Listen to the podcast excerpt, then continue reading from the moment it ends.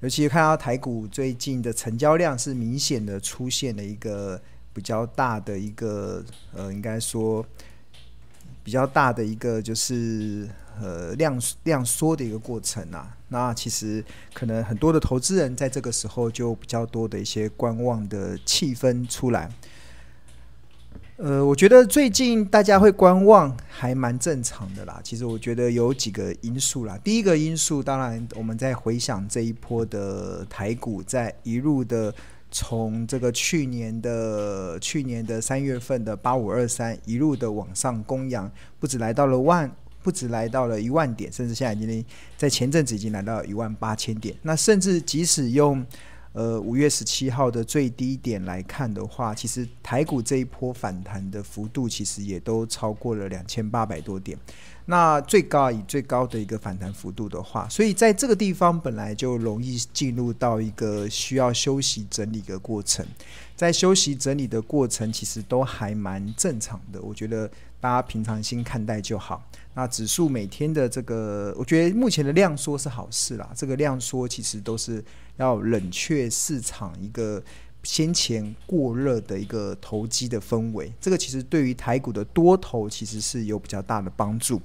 那另外一部分，这个第一个原因，其实台台股成交量的量缩，当然是因为成就是呃先前已经出现了一波超过两千八百点的这个涨幅啊，当然涨多了自然会需要休息。那第二个，当然，我觉得会量缩是也是一个很另外一个原因，可能是因为现在是奥运的比赛期间，所以大家更多的注意力是放在奥运的一个赛事上。那因为我们这一次，我们台湾的选手真的表现得真的非常的亮眼。那相信国人在为他们加油的过程中，他们很多人的故事的背后，真的都是还蛮励志的，而且这个励志真的就像是那个。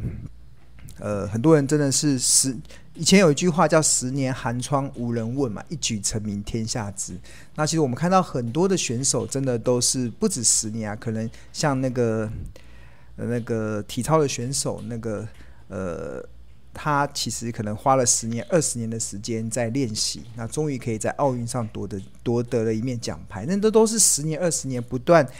在累在累积的一个过程所看到的一个成果了，所以我们大家对于这些运动员的这些背后的一个努力的过程，然后还有在他们在呃呃应该在比赛场上的一个奋战的精神，其实应该相信很多国人都还蛮感动的。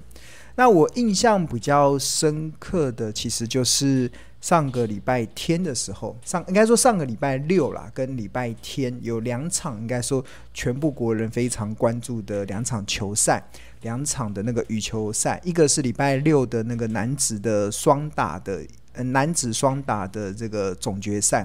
然后我们还蛮高兴的，就是呃，我们麟洋配从原本第一场输掉，然后后来一路的过关斩将，有点像是倒吃甘蔗，分别打败全世界。分别打败全世界呃第排名世界排名第一跟世界排名第二的选手之后，那最后成功的击败我们一直很想击败的呃对岸的选手，然后在场上升起了升起了我们的会听到了我们的国旗，呃听到我们的国旗歌，那那那份的感动，相信国人还还蛮那种。应该那种感觉，其实应该都还蛮激动的。然后到了礼拜天，其实全部的国人都非常期待我们的羽球的天后小戴能够呃取得金牌。那当然最后很可惜啦，就。很可惜，可能因为幸运之神啊，我幸运之神不站在我们选手的这一边。我记得好像那个当时小戴输的时候，我看到媒媒体有个报道说，当时的印度选手就那个跑去抱了小戴，然后小戴就痛哭嘛。然后那个运动运动选手还讲了一个蛮安慰人的话，他就跟小戴讲说：“呃，这这不是你的局，对啊。”这个其实我觉得时候球场其实你要。拼胜负啊，除了呃球员的技术，除了球员的心理素质之外，当然还有很大的一个部分，其实会来自于幸运之神到底有没有降临在选手的身选手这一边。那我们看到礼拜天的时候，小戴在好几球，其实他打那个就是那个攻击的对方的点都是非常刁钻的，但是很可惜都是 out out，就是都是一直出界，所以看起来在礼拜上礼拜天的那场比赛，幸运之神其实并没有站在小戴这边，所以就最后就饮恨嘛，只有呃拿拿到银牌这样子。那当然国人会非常的有点失望，但是我觉得。从礼拜六的比赛跟礼拜天的比赛，其实也就说明了一件事啦。这一件事是什么？就是其实球场啊，其实没有球场，我觉得跟股市很像啦，就是没有永远的输家，也没有一定的赢家。就很多像小戴，他是世界排名第一，很多人都负呃寄予厚望，他能够拿到金牌。但是真正能不能拿到金牌，还是要看临场的一个表现，还有最重要的是幸运之神会不会降临在你身上。那另外像这个林呃林洋佩也是一样，他原本可能第一场输了球之后，已经濒临被淘汰的边缘，但是最后却倒吃甘蔗。这个其实都是一种逆转胜的一个蛮记忆的故事啊。那其实我觉得股市其实也是蛮蛮感受蛮深的啦。其实很多时候我们做了很多的分析，做了很多的准备。那当然，行情或者是你个股的一些投资，它会如你你所预期的发展。那当然，你准备越多，那你最后能够就像球员一样，你准备的越扎实，你能够获取胜利的机会也就越高。那当然，有些时候你准备的越多，最后的结果可能不如你预期。有些时候常常都只是差了那一点点的运气，就是呃，球场是如此啦。其实我觉得投资也是一样。那我跟大家分享了一个欧洲股神科斯托兰尼，大家不知道知不知道这个人？这个人他讲了非常多的经典名言，其实都影响了呃庆隆的一些投资的一些观念。比如说，他认为股市要涨跟基本面没有关系，股市要涨只有两个条件：资金加信心。就是欧欧欧洲股神科斯托兰尼所提出来的概念，他这个东西确实影响了我这几年对于很多行情的看法。就是很多人觉得基本面这种这么差，为什么股市会持续的涨？最大的关键其实就是资金非常泛滥。所以科斯托兰尼在过去这么早以前就提出这样的观念，真的就是呃，我觉得影真的对我们这些后后代在学投资理财的人，其实有很大的帮助。那这个是科斯托兰尼的一个观念。就是股市要涨跟基本面没关，其实重点就是资金加信心。所以，我们看每一次当很多的人呃觉得整个行情要挂掉的时候，为什么庆荣老师还会对整个大盘会持续的保持乐观？是因为我看到。资金泛滥的条件并没有改变，那这个资金泛滥的条件其实就是各国央行，包含的联准会在疯狂的印钞票，各国的央行在压低这个基准利率，这个其实都是造成这个呃资金泛滥的一个非常重要的条件。那当然，在华尔街有一句话，这句话是什么？这句话是说，永远不要跟联准会作对。就是你操盘再厉害，但是你永远都不要跟联准会作对，因为联准会它控制的资金的水龙头的开关，当它决定要放水的时候，那这种资金的行情有些时候会大到你无法想象。那这是欧洲股神科斯托兰尼他所提到的一个概念。那另外一个欧洲欧洲股神科斯托兰尼他也有提到说，其实你要能够成为股神啊，当然实力很重要，信心很重要，但是有些时候说真的还需要靠一点运气。连股神都认为运气还蛮重要的，就是所以千万不要铁齿，因为是在就像球场中没有一定的输家，也不也不也不会有。一定的赢家，就像是股市一样，就是很多时候，呃，你明明看好的标的，它可能就是不涨。那这个当然会可以检讨一些原因，但是背后可能也许就是你，呃，也许运气没有站在你这一方。所以，我们同同时就要做一些投资组合的规划。这个投资组合的规划其实就是分散，就是在透过不同的产业的分配，让你在看待行情的时候，可以更理性的一个一个去看待。那其实谈到运气这件事情呢、啊，我觉得台股这几年确实是幸运之神，确实都站在我们这一边啊。其实真的不可否认，尤其我们看到几年前那个时候的那个美国总统前总统川普，他开始打贸易战，中美贸易战。原本我们那时候以为打中美贸易战，可能台湾会挂掉，因为我们台湾是贸易依存度全世界贸易依存度最高的国家。所谓的贸易依存度，讲的其实就是出口加进口占 GDP 的比重。台湾一直以来都是全世界贸易依存度最高的国家，所以当如果全世界的两大的经济体在打所谓的贸易战，在打所谓的关税战的时候，那对于像我们这种以贸易依存、以贸易贸易依存度这么高的国家来讲，应该会受到蛮大的一个呃伤害。但是呃，真的谁都没有料到，最后我们台湾最后在中美贸易战中却成为一个呃。左右逢源的一个受受受贿的受贿的受贿者，就是我们受贿中国去美化，就是中国要把美国的供应链给去掉，那美国去中化，美国也试着把中国的供应链给去掉。那中国去美化，那美国去中化的结果，其实就是中美中国跟美国分别就拉高了对台湾的依赖度。所以这个其实也很难讲，我觉得这。这过去从传统的经济学来讲，应该是台湾会受害，但是却因此受惠，这是第一件事嘛。那第二个当然就是去年的新冠肺炎疫情的一个冲击。当时其实发源地当然是从中国开始。那当时全球的各个媒体都认为，呃，台湾应该会是全球第二惨的国家，是因为我们跟中国的往来非常的频繁，而且又地理位置相相差的这么近。台湾应该会是重灾区，但是最后的结果，我们不止防疫非常成功，甚至我们还上演了一个有一段我们台湾人非常骄傲的一个防疫的成绩单的一个故事啦。所以我觉得这个，然后之后又受惠，因为全球疫情爆发之后。那所有的人，全球当当时有这样超过四十亿的人口都宅在家里不能出门。那宅在家里不能出门的时候，大家就开始对于整个呃科技产品的需求就大幅的上升。大家开始添购笔记、添购电脑，开始添购电视、添购任何可能可以做视讯的这些产品的东西。所以我们看到从去年以来，很多的电子产品的需求呈现大爆发。那电子产品的背后，其实很多都是半导体的一些。呃的一个上游的部分，所以其实呃后来原本大家预估，原本在疫情刚开始的时候，认为台湾会是全球第二惨烈的受灾区，但是我们最后却成为这一次疫情中，当全球很多的国家受到经济严重冲击的时候，我们台湾竟然能够逆为突突呃，就是突破原本的一个困境，甚至走出了一条在亚洲非常难得的一个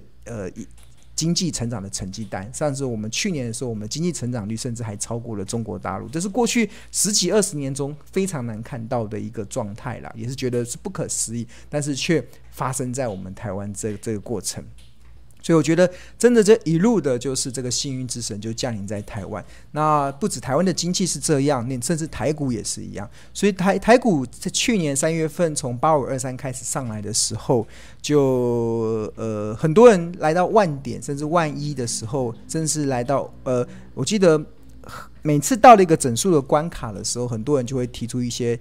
呃对整数关卡的看法。那比如说来到台股来到呃突破。万一的时候，就会说不怕一万，只怕万一。大家还记不记得这个顺口溜？就大家觉得不看好万一，后来会持续走升。那当然，台股突破了一万一之后，然后来到万二，那市场又出现了一个叫“万二赢为首”的投资的顺口溜，就是来到了万二，大家要获利入袋为安，因为赢嘛，要把持盈保泰。万二来到万二的时候，要把赢赚的钱把它收进来，叫“万二赢为首”。那后来在万一万二的时候，其实我自己的看法都还有一点跟市场有一点类似，但是后来我就发现不对，因为整个的大环境的条件真的不太一样了，所以我就看到了整个资金的环境这么的泛滥，再加上台湾的基本面的表现这么好的情况之下，所以。让我开始重新的去思考对于整个台股的一个布局，所以后来大家有在追踪我的话，你就会听到我一路的提出很多蛮先行的，而且是第一个喊出来的一个对于指数的看法。比如说来台股来到万三的时候，我那时候还蛮大胆的，很多人觉得万三其实是呃很难过得去，但是我却提出。轻舟已过万重山，这样子的概念，告诉大家说，万山其实很快的就会轻舟就会过去了，对啊。然后确实后来台股的发展就来到了万山之后，就虽然有在那边摆荡了一阵子，但是后来就真的轻舟已过万重山。来到万事的时候，我提出万事如意这样子的一个观点。那呃，确实后来台股就突破了万四，然后之后万五我提出万无一失，就无嘛无，就是我认为万五不会有任何的问题的，万无一失的。然后到万六的时候，大家还在半信半疑中，我提出万六大顺的这样子的看法，所以其实。还蛮多的媒体啦，都可能因为我本身对于整个行情的经历够久，然后可能我对于行情的判断的准确度其实够够准确，所以很多的媒，而且我很喜欢用一些比较简单，让人家懂得一些用语，让人家明白现在行情的一个状态，所以还蛮多媒体都喜欢问我说啊，那现在来到这里，这里应该要怎么去形容？因为毕竟我从万轻舟已过万重山，然后万事如意，万无一失到万六大顺。其实每一次的对行情的看法，确实都呃验，就是事后的事后的行情的变动，确实都验证了当时的一个看法。那来到了万七到万八之后，那像我最近就在思考，那怎么去形容这一波的行情？那我觉得一个蛮贴切的啦，我觉得我自己的一个想法，我这我这这也是我前几天写在日报里面的。我觉得现在的行情叫做乱七八糟，万就万是那个乱啊，就是乱七八糟，就是呃已经进入到所谓的乱七八糟行情了，就万七八糟，就是因为其实说真的，很多尤其指数来到了万七到万八的时候，很多的股票都已经飙到。呃，很夸张的状况，甚至很多那种市场投机的氛围，把股市当作赌博市场那个氛围，其实已经出现了非常严重的状态了。所以我就我觉得，诶，其实用乱七八糟、乱七八糟来形容现在目前指数在万七万八这边上下震荡，我觉得是还蛮蛮贴切的。我觉得这个。之前因为太过投机了，整个市场投机的氛围太重，太多人把股市当赌场，每天冲来冲去的结果，造成了其实现在目前台股的筹码的状态是非常的混乱。那在这么混乱的情况之下，我觉得最好的方式啊，其实最好的方式是什么？最好的方式就是国人好好的打开电视，看看奥运的比赛就好了，不用再不用再管最近短线的，因为八月八号奥运就闭闭幕嘛，离离今天也没剩下多少天，大家就好好的看比赛就好了。因为我觉得行情就是在这边，因为先前乱七八糟，所以需要一点时间去沉淀，需要一点时间去整理，这样子才有办法再重新出发，这样子，所以。最近我对行情的看法大概就是这样子，所以呃，就像说真的，像我，比如说我今天今天在还没直播之前啊，我还看了一下，我还想一下，诶，今天台股到底是涨还是跌的？我还呃有点不太确定，因为大家知道我平常是不看盘嘛。那为什么我可以不看盘？就我像我们这个节目的宗旨，其实就是教大家不看盘也能安心赚大钱。那会有这个宗旨的原因是，我认为其实股价的波动并没有办法提供我智慧，因为我比市场更有能力去评估一家这是不是一家好公司，我比市场更有能力去评估一家公司它的合理的价值是多少。所以很多人问我盘中在干嘛，我盘中就是我一台电脑嘛，然后看盘软体我是不太会打开的，我就会去。看，我会去追踪我研究的标的，那因为为当天的《投资家日报》做一些准备，要研究一些相关的一些资料。那每一天《投资家日报》大概要花三到四个小时的时间去写。那如果有些时候在关键的时刻，可能要花到六到七个小时，甚至有些时候七到八个小时才写写得出一篇的《投资家日报》。那这些都是很扎实的一些研究了。在研究的过程中，如果牵扯到一些个股的一些。研究的话，其实我一直说，为什么可以不用看盘？是因为股价的波动其实都在我们的计算中。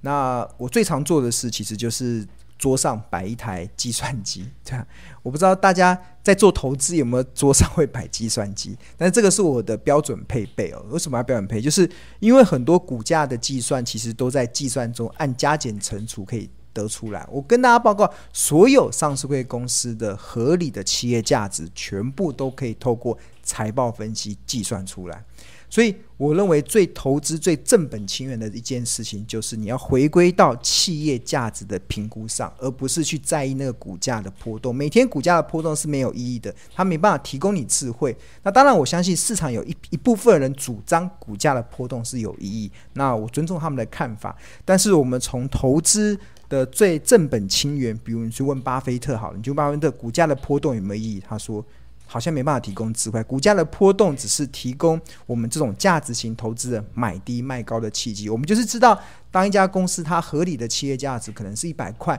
当它股价跌到八十块的时候，我们就可以进场买进，因为它来到便宜价。当股价来到一百二、一百三的时候，我们不会贸然的追进，因为我们知道它是昂贵的价格，因为我们知道企业价值就是值一百块，所以股价的波动其实是没有办法去。呃，提供我们智慧，因为所有企业的价值都在计算机中，就可以把它算出来，所以这才是最正本清源的。因为我跟因为这几年我在观察市场的一些分析的论点的时候，我就看到很多似是而非的一些观点，是因为其实像如果你问我们从学正统的投资起起家的这些人啊，其实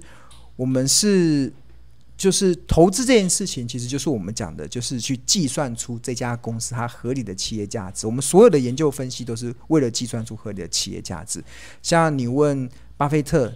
他会不会看每天的股价的波动？他已经告诉你不会看，因为那个没有任何的意义。因为企业的股价的波动都在我们的合理的计算中，所以我们只有最正本清源的去找出一家企业的真正的价值，那你的心就不会被市场所影响。那被市场所影响，其实会是一个大灾难。我们市场的波动提供给我们的是，我们可以利用它。占他便宜，当他愚蠢的时候，当市场表现愚蠢的时候，我们可以占他便宜。那愚蠢的时候，可能反映在他对于行情非常的恐慌，或者是对行情非常贪婪的那个过程中。我们身为这种价值型的投资，我们可以占他便宜，但是我们绝对不可能去仰赖他的智慧，因为市场先生是没有智慧的，他就是一个无可救药的一个精神病的一个人，对啊，这是巴菲特他所形容的，对啊，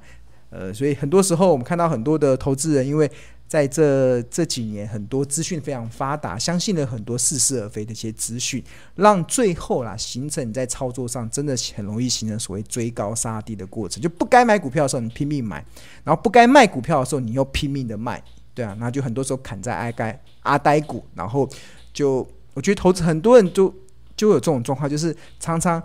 买在就是卖在最高点，然后砍在。砍在最低点，就是常常会有这样的状况，就是因为你你没有把股票这件事情正本清源去认清楚企业价值到底怎么计算出来，所以当你能够了解这个的时候，我相信你对对行情的波动就可以像老师一样，真的了然于胸，真的没什么好在意的，就是我们只要在意的是企业的价值到底值多少，那我们就利用行情的波动去创造买低卖高的一个契机。好，那今天。呃，带大家稍微讲讲一下，就是尤其是这一段时间，奥运其实还蛮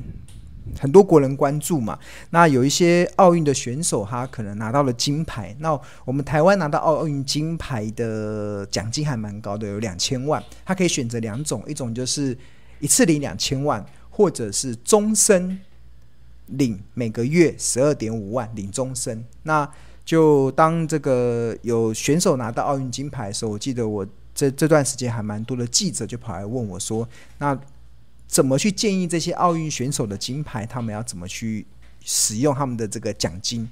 那到底是一次领，还是还是每月领，然后领终身？那我的想法很简单，这这个是完全不需要考虑的，一定是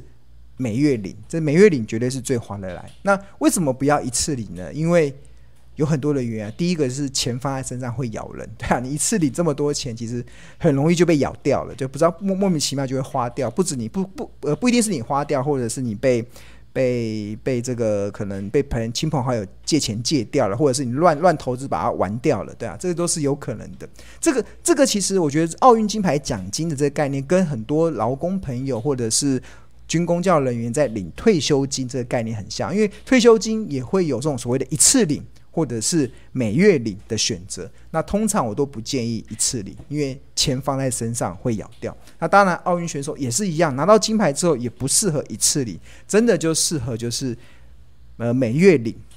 那每月领之后，比如说金牌的选手，我记得郭婞淳他可以拿到两千万，他也可以选择呃领十二点五万一个月。那那领了一个月十二点五万之后，他要怎么去做运用呢？那我的建议其实很简单，这个其实呃大家也可以听听，我觉得这是适用所有的人，就是如果你本身工作很忙，或者是你生活很忙。或者是你对投资这件事情是完全没有什么太大的兴趣，那你最好的选择，而且是你唯一的选择，就是把这些钱定时定额的去买 ETF，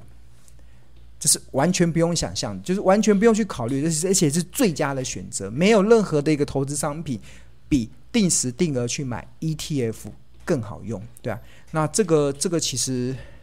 那很多人就问我说：“哎，现在指数行情已经这么高，来到万七万八，还可以定时定额去买 ETF 吗？”那 ETF，比如说，我认为就是买零零五零，就是买那种连接台湾加权指数的，不管是台湾元大台湾五十，或者是富邦富邦台湾五十都可以。那我觉得这个都是最好的一种投连接的方式。那